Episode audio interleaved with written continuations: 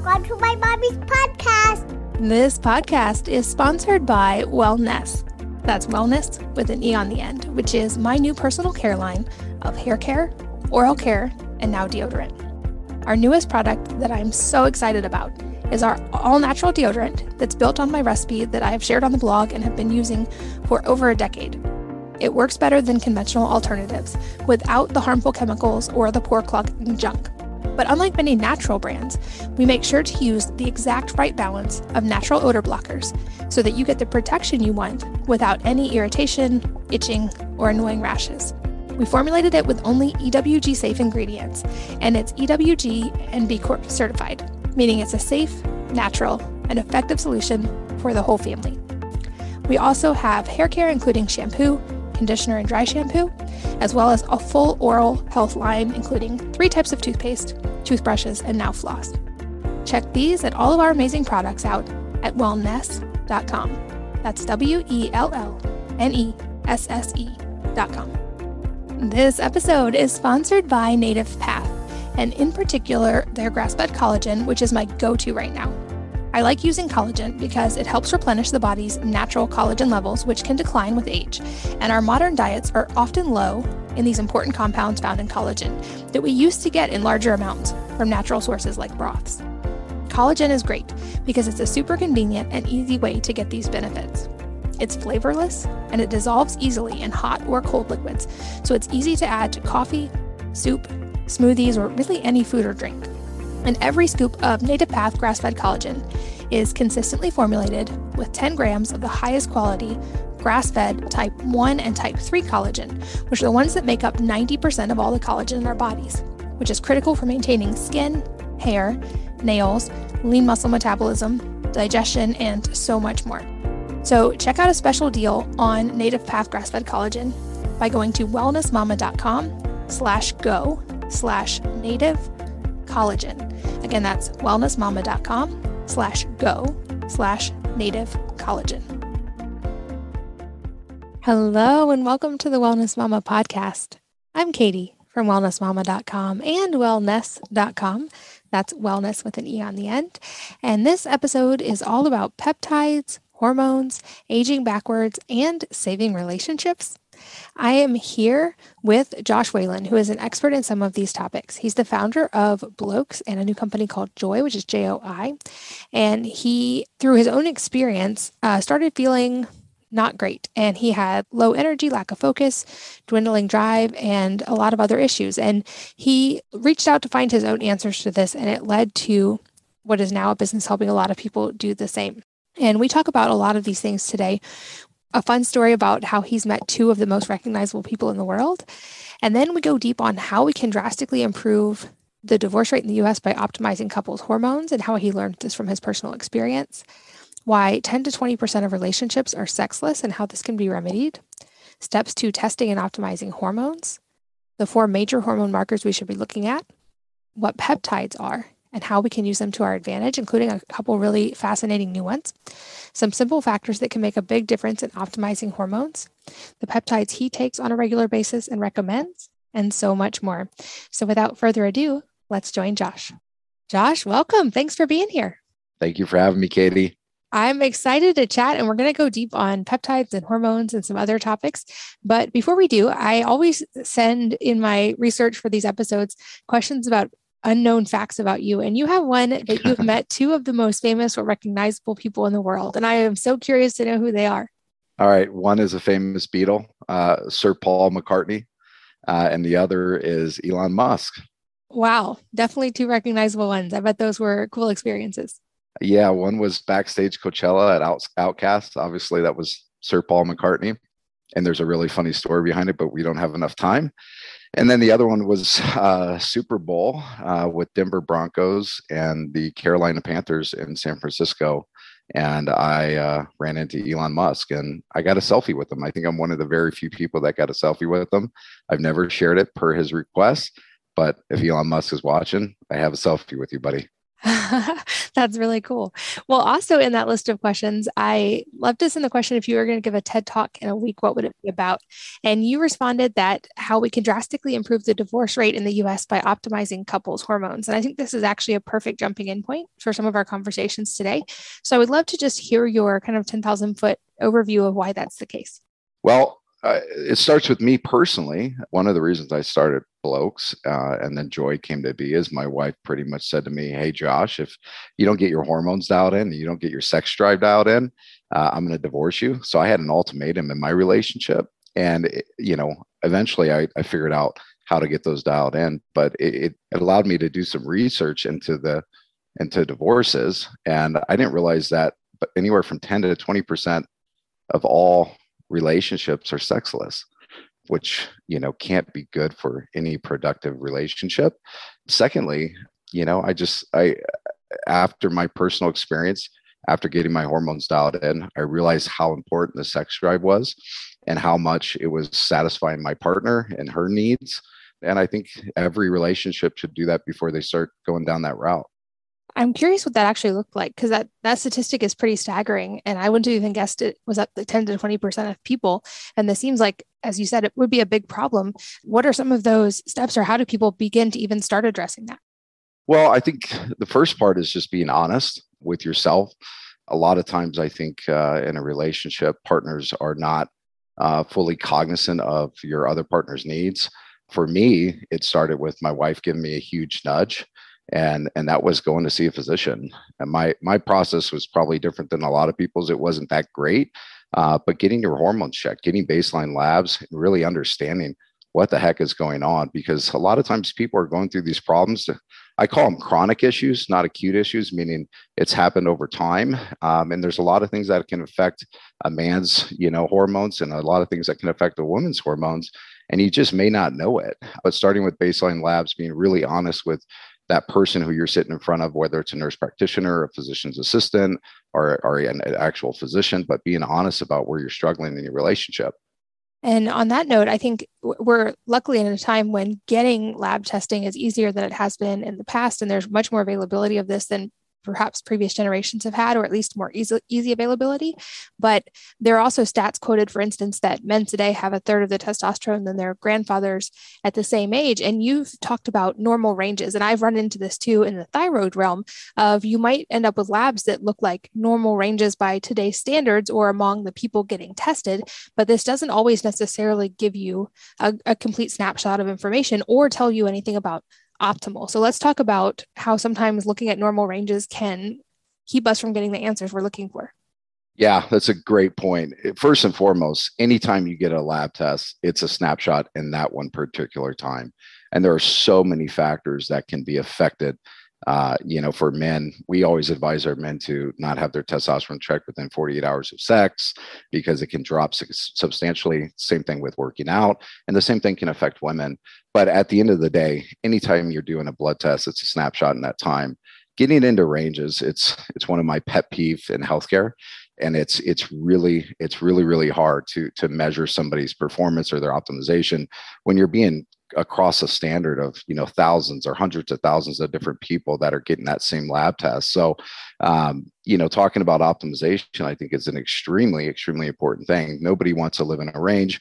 And when you start talking about those ranges they're so vast. I mean looking at the men's uh, testosterone range it's somewhere between 300 and 1000 nanograms per deciliter.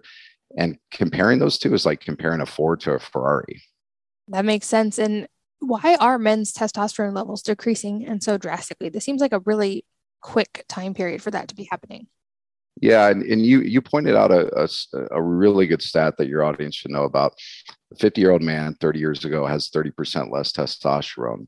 There's a multitude of factors, and, and we were just talking about this last week in really, really depth in-depth conversations but one is environmental factors the plastics that are you know around us that are in our system uh, you know stress pollution guys are working out less and less um, women taking more of an active role in the household plays a factor in that.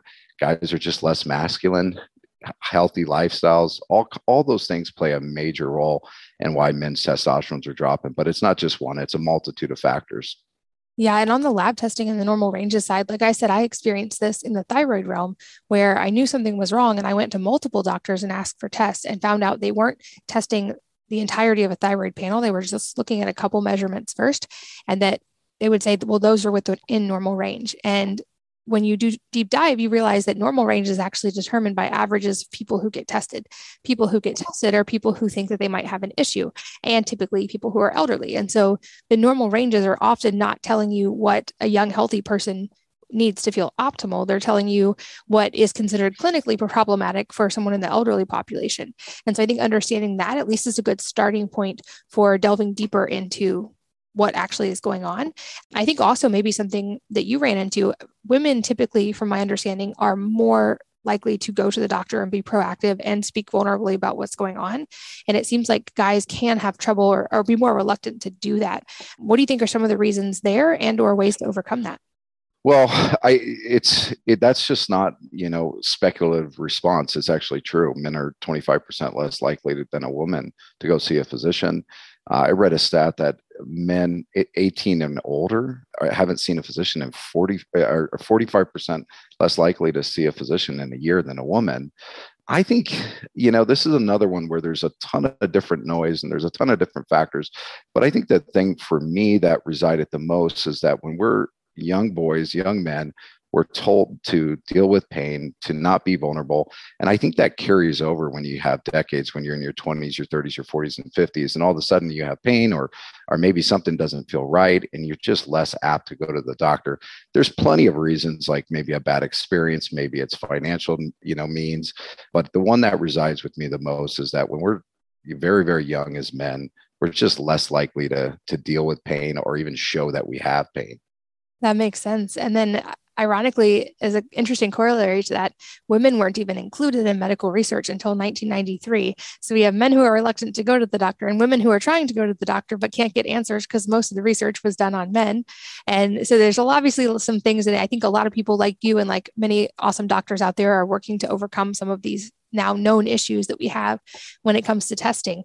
But I think understanding this is the first step toward improving this. And I'm curious, both for you personally and what you recommend for people who maybe are identifying some of these similar problems. What are those first steps to testing and to improving those levels? Is it hormone optimization therapy? Is it other like more interventive diet and lifestyle stuff? What kind of approach do you take?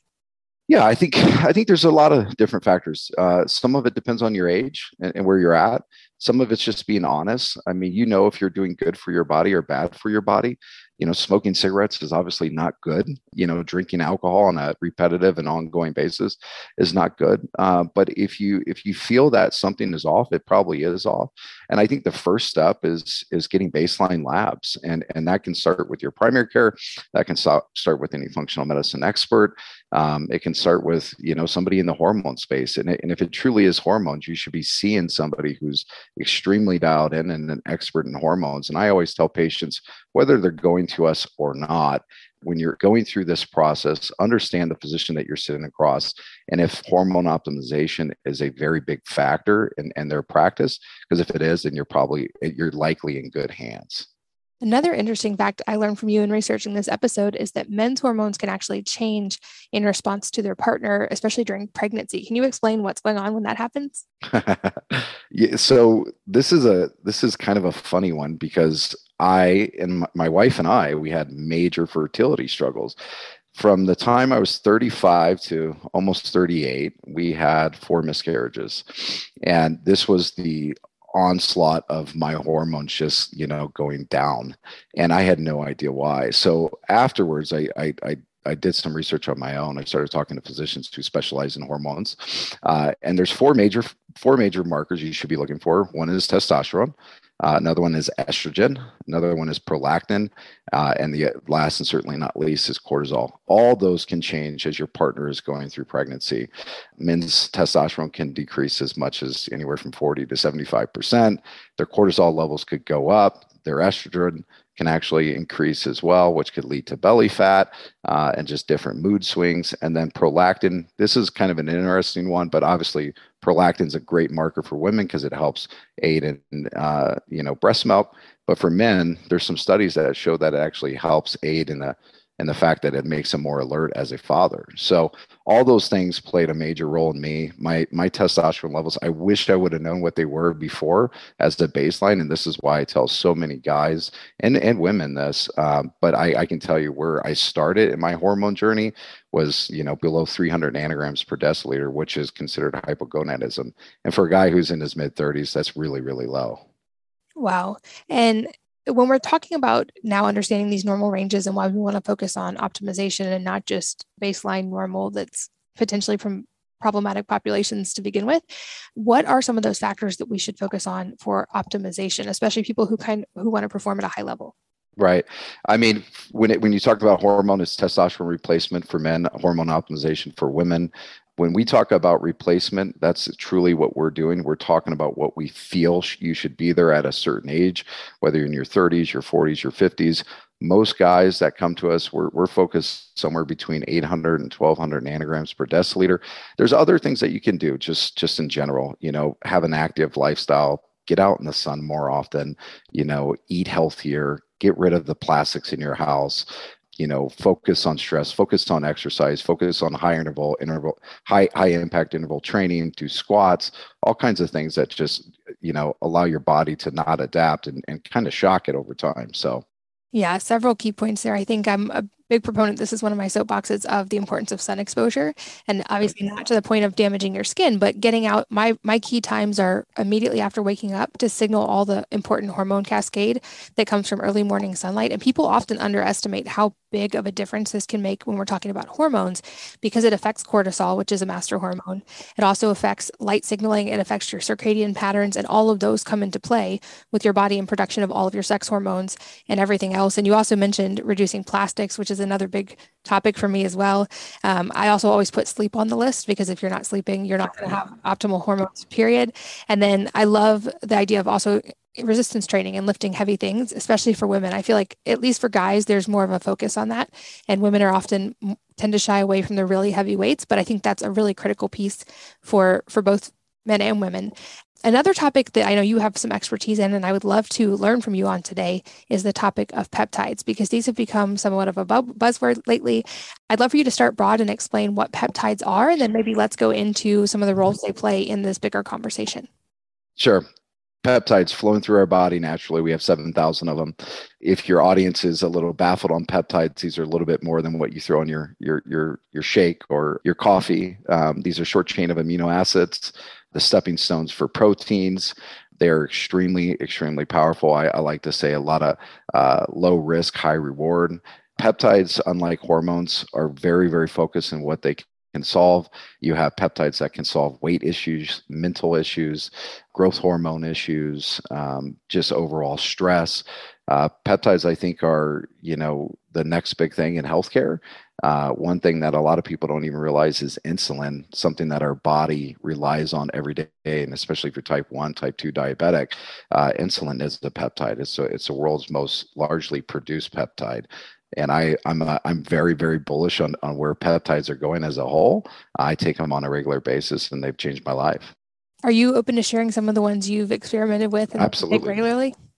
Yeah, no, I um, there there's uh, quite a few peptides I take. Uh, BPC 157 is something that's for gut health and inflammation. I take that. Uh, I kind of cycle on that, cycle off of it.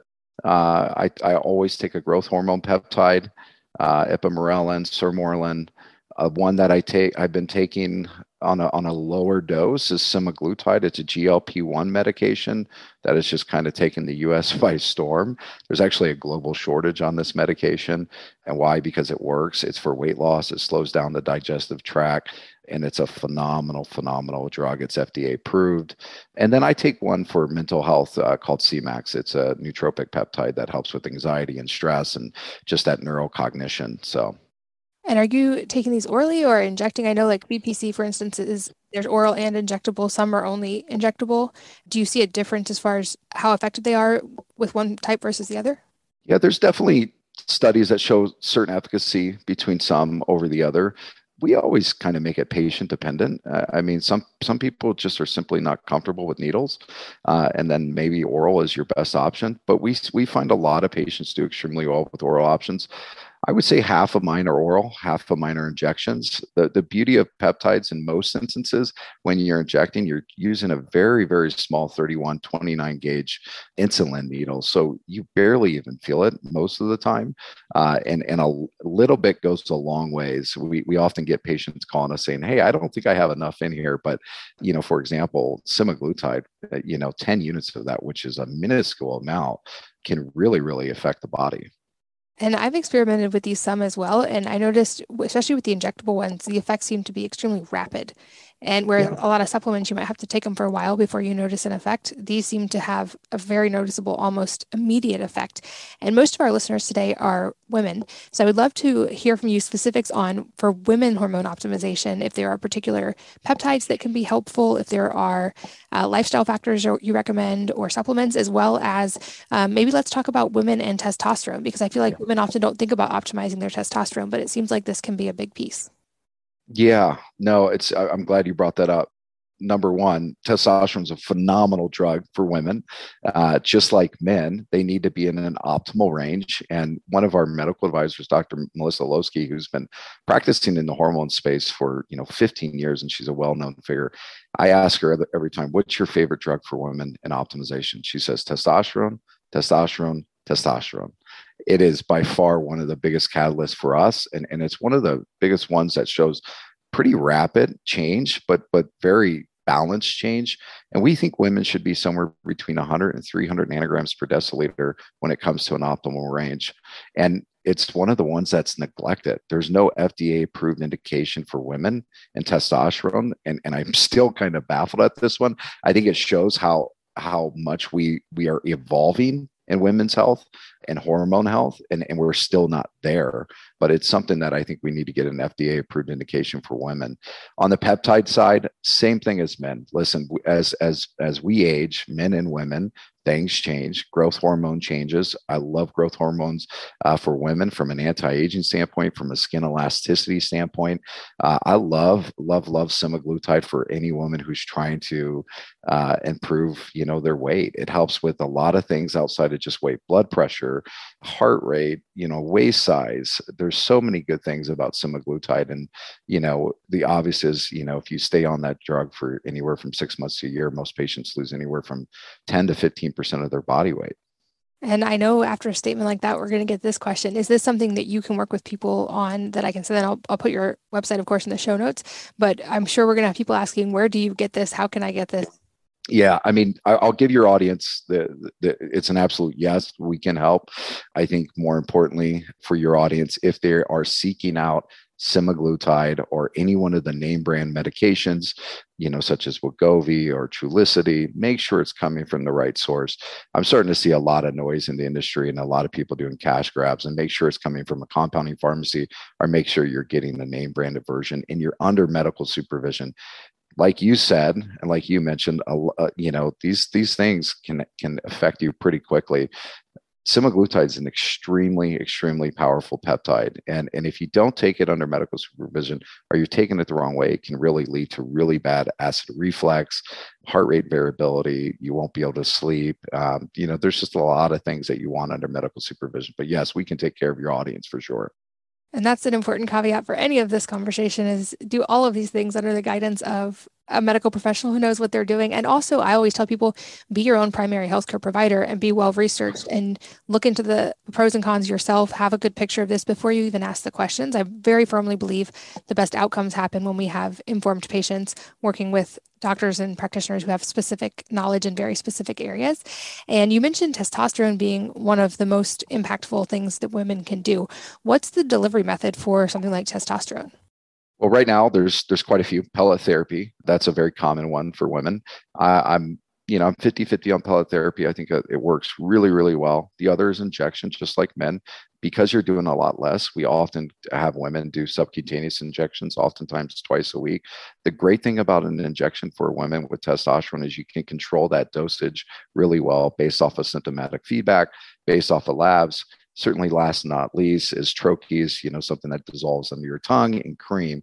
But my wife is has been on a healthy dose of testosterone for almost a year and a half now um, ever since she stopped breastfeeding. She takes injections twice a week and she loves it that's something that's been on my list to actually look into a little bit more. I have done one time in the past when I was in the thick of Hashimoto's before I recovered, my hormones were incredibly low and they said like dangerous level. So I did the pellets of testosterone in small amount. Um, and they apparently discovered I'm a pretty fast, I guess, metabolizer absorber of that.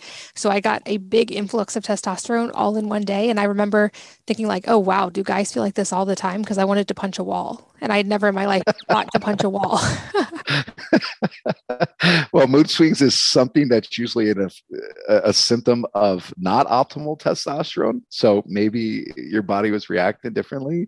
Uh, I will tell you with pellets it's a one size fits all method right once that thing's injected or once it's inserted there, there's kind of no turning back that's why i love injections so much because we're oftentimes increasing doses every two weeks and you know we incorporate a ton of different lab panels to ensure that you're getting the right dose you're feeling the right way because the last thing you want to do is is get into any type of hormone optimization and feel crappier you know? So uh, i think it's important for your viewers to know there's other options than just pellet therapy and another part of the conversation that I feel like comes into play when we're talking about some of th- these things is anti aging. And this is a top of mind topic. It's become more so for me as I've gotten older. And I know a lot of my listeners, that's top of mind for them as well. And so I also love to talk about like the deep cellular side of anti-aging because I think the mainstream conversation focuses on topical or things injectable things like Botox or things that are kind of treating surface level. Whereas my theory has always been that aging is a cellular process and we want to actually be looking at the cells of our body are, are the kind of the foundational things and that what we see in our skin or our hair or whatever is an expression of what's going on at a deeper level. But i would love to hear your take on this and if there's anything you found that actually really meaningfully works in slowing aging.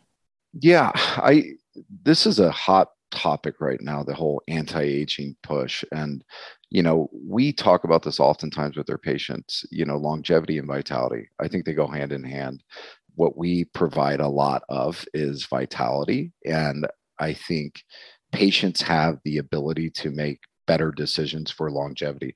But they they're they're interwoven um, you know anytime you can slow down your metabolic rate you're you're slowing down that aging process. Anytime you can control your caloric intake you're slowing down that aging process. You know eating healthier working out more you talked about it earlier getting out in the sunshine is so important for longevity and vitality. And you know something that we tell our patients every day go outside right away first thing in the morning. Not necessarily look at the sun but be in sunlight get that exposure. Those are all things to to help with vitality and longevity.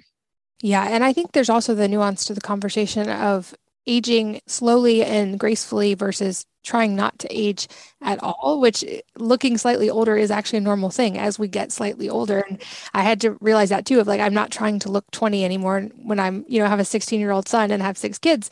I want to age gracefully for the age that I am. And, and more importantly, keep my body functioning and feeling as healthy as possible so that hopefully when I have great grandkids, I'm still outside playing with them. And I love, I think this does take a more um, kind of root cause holistic approach when you're thinking of it that way versus I want to look like I'm 20 because you're going to address all the root cause stuff. And um, you mentioned caloric restriction. I love this topic because I've talked quite a bit about time restricted eating, and I've had Dr. Sachin Panda on here. I think often that gets, for women at least, kind of tied into the dieting conversation, and it can have a lot of emotions attached to it. But there's so much cool science about how we know long term that lowering your calorie intake increases longevity. That's a, there's a very strong correlation there. But eating less food at every single meal takes a tremendous amount of willpower for a lot of people. And so Dr. Panda's work is that if you can even just shorten the window in which you're eating in a given day a little bit, not even drastically, you can get a lot of these same cascades of benefit without feeling like you're eating less food because you've just shortened the amount of time that you're eating. So this is one thing I think that can be really helpful. Obviously, you don't want to do it in such a narrow window if you're female that you're creating stress hormone responses in the body and becoming counterproductive to what you want. But I found a lot of benefit from that, from hydration. And then to reiterate one more time, the sun. I think avoiding the sun too much has actually been a huge disservice to our generation. And I think appropriate sun exposure is a big factor in mitochondrial health, in hormone health, and that we can benefit more from making sure we're getting that in a healthy range. But what would you add to that conversation? No, I, I think you you nailed it. I, I think um, I think when people start talking about fasting, they kind of cringe, right? I look at fasting and and knowing your body and caloric restriction is is good and it and it is kind of a bad word but if you if you focus on on certain intervals of eating it's so much easier to just manage you know i looked at you know anytime i've been in a diet mode and and just you know if i'm just eating loosely or not having snacks around i'm eating everything you know? So if you can manage that process and know your body i think i think you're going to have a lot better success you know? And if you do have you know just really off hormones and you have a struggle with with eating habits you know there are resources. I think semaglutide is a phenomenal option to control those cravings and appetite and as a follow up to that, are there any supplements that you commonly recommend that I know that there's a lot of individualization and personalization in this area for every person, but are there things that on average or in large groups of people seem to be beneficial? Yeah, I mean, it seems everybody's lacking vitamin uh, vitamin D. you know, I we always are suggesting uh, vitamin D. Uh, a lot of people lack B12. Those are all things that can help with energy levels and mood we don't have supplements, but those are things that we are commonly telling our people to get on. Uh, another thing right now that's really big is NAD plus with uh, cellular function. Uh, we prescribe that on a regular basis. That seems to give people a lot of energy boost, helps with skin elasticity, cellularity. Um, those are probably our most common things. I uh, did an experiment on myself with uh, IV NAD, and I definitely noticed a benefit from it. And I did a cycle of it where I was doing the slow IV that took us several hours, and then I had heard I think it was Ben Greenfield had done basically a push IV of it, and I was like, "Well, if Ben can do it, I'm sure I can do it," and did that, and it was one of the l- less comfortable experiences of my life. So I definitely wouldn't recommend push IVing that for anybody listening. I they're like, "Yeah, if you ever feel like this, you're having a heart attack," and I was like, "Okay, good to know." but I think it can be really helpful. Just uh, another one of work with people who know what they're doing and do it the right way. Yeah, Ben's a freak too, right? I mean, guys like him, they they know their bodies really well, and and there's this this push in the community of who can do it the fastest. Uh, for me, I just do simple injections. I do subcutaneous injections of an NAD, anywhere from 100 to 300 milligrams. It, it, gives you a little bit of jolt if you haven't done it, but it gives me a ton, a ton of energy and just a lot of mental focus and clarity throughout the rest of the day and the week. Yeah, I stick to those now. After that, I think I did the entire dose that they would normally do in an IV in about 20 seconds.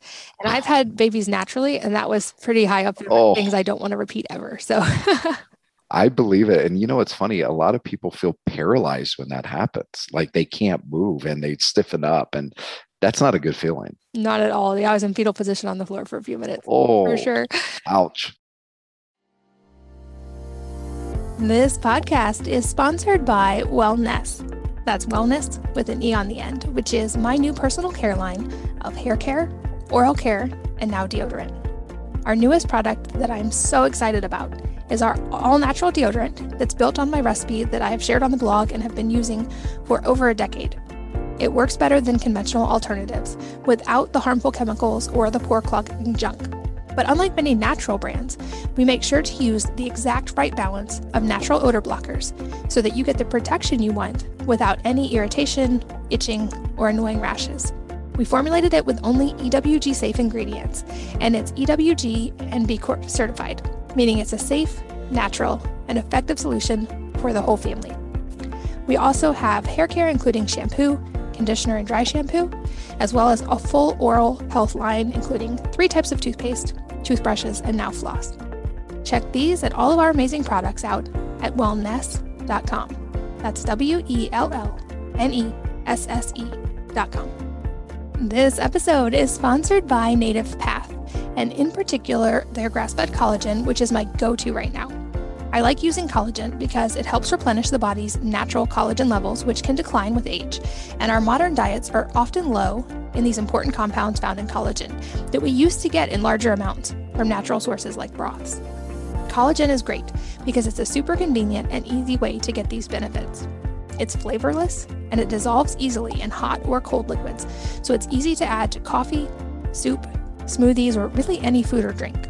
And every scoop of Native Path grass fed collagen is consistently formulated with 10 grams of the highest quality grass fed type 1 and type 3 collagen, which are the ones that make up 90% of all the collagen in our bodies, which is critical for maintaining skin, hair, nails, lean muscle metabolism, digestion, and so much more.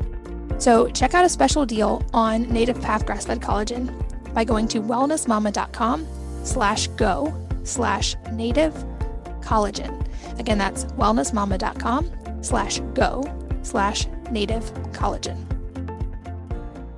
Well, like I said, a lot of our listeners are female, and a lot of them have been kind of following my journey and going on this journey with me of moving past health problems and now into trying to really optimize health. And I'm now in a phase of my own life where I'm training for a pentathlon and it, kind of becoming an athlete for the first time in my life. So I'm curious if there are any other factors that you would recommend specific to women that can really help optimize on any of these fronts or things that just aren't parts of the mainstream normal conversation.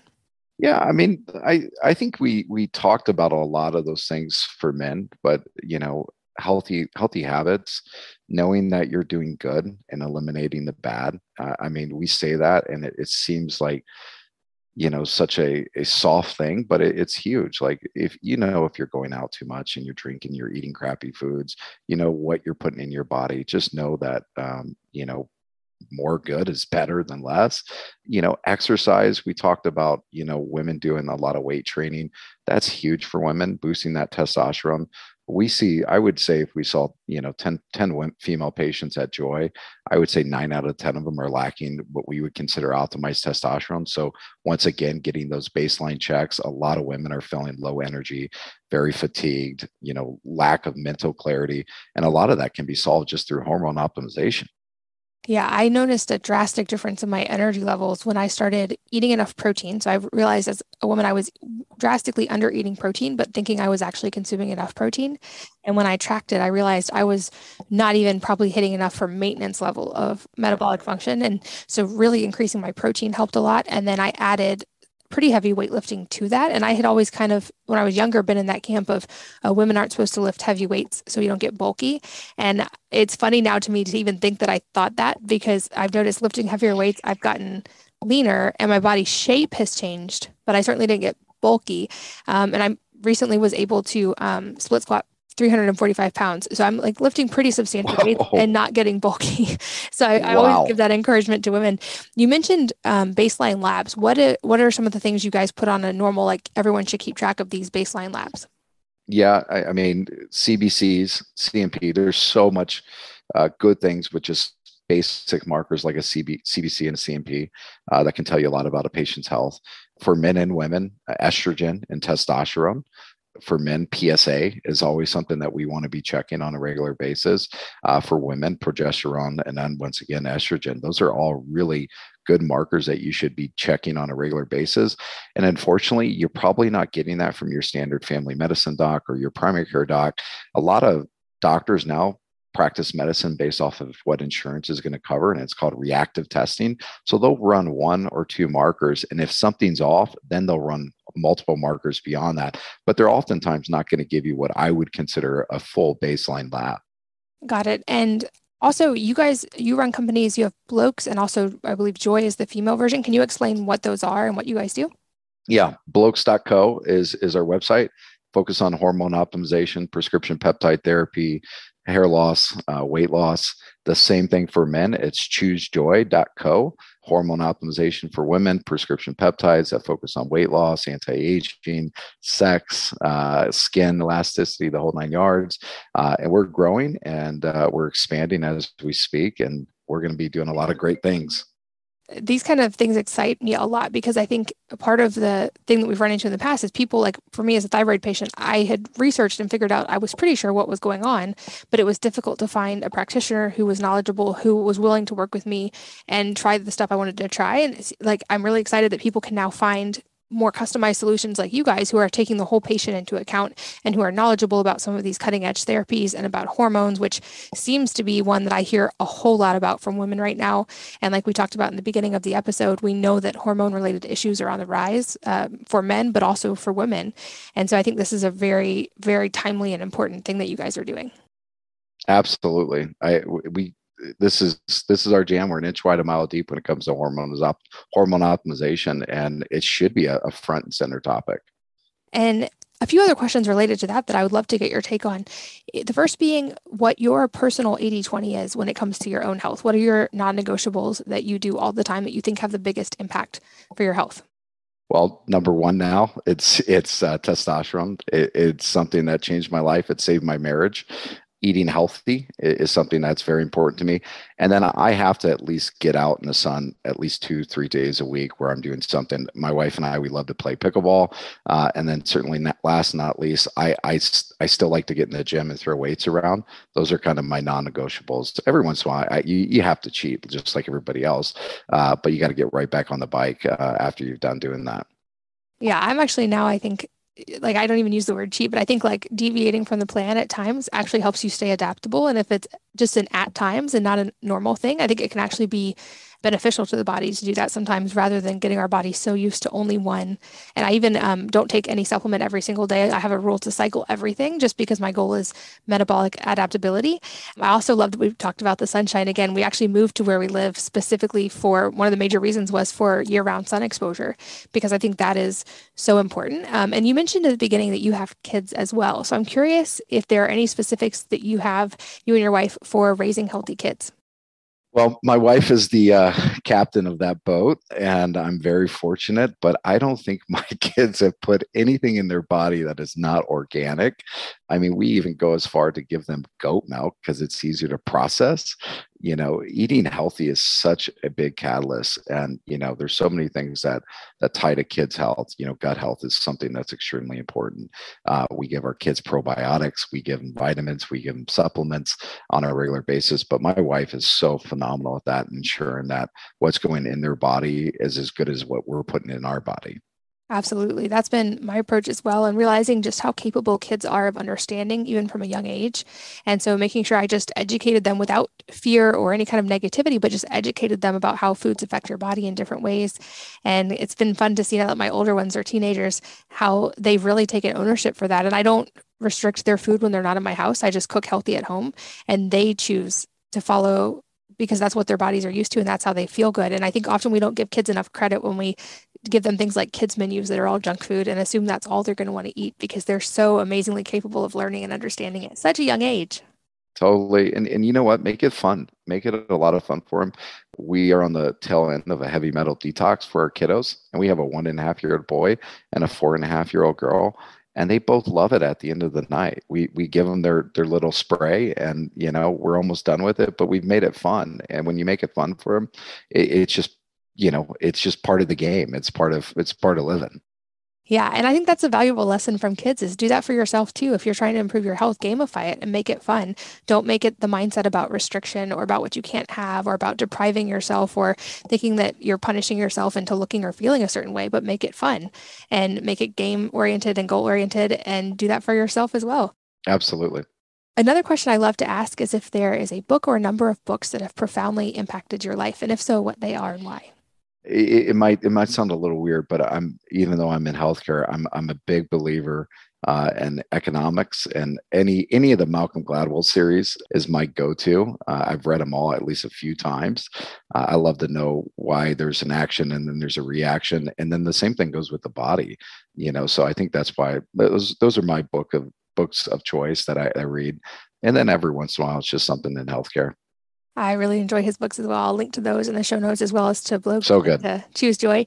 Um, so you guys can find those and keep learning more. I know you have resources available online as well, so you guys can check those out.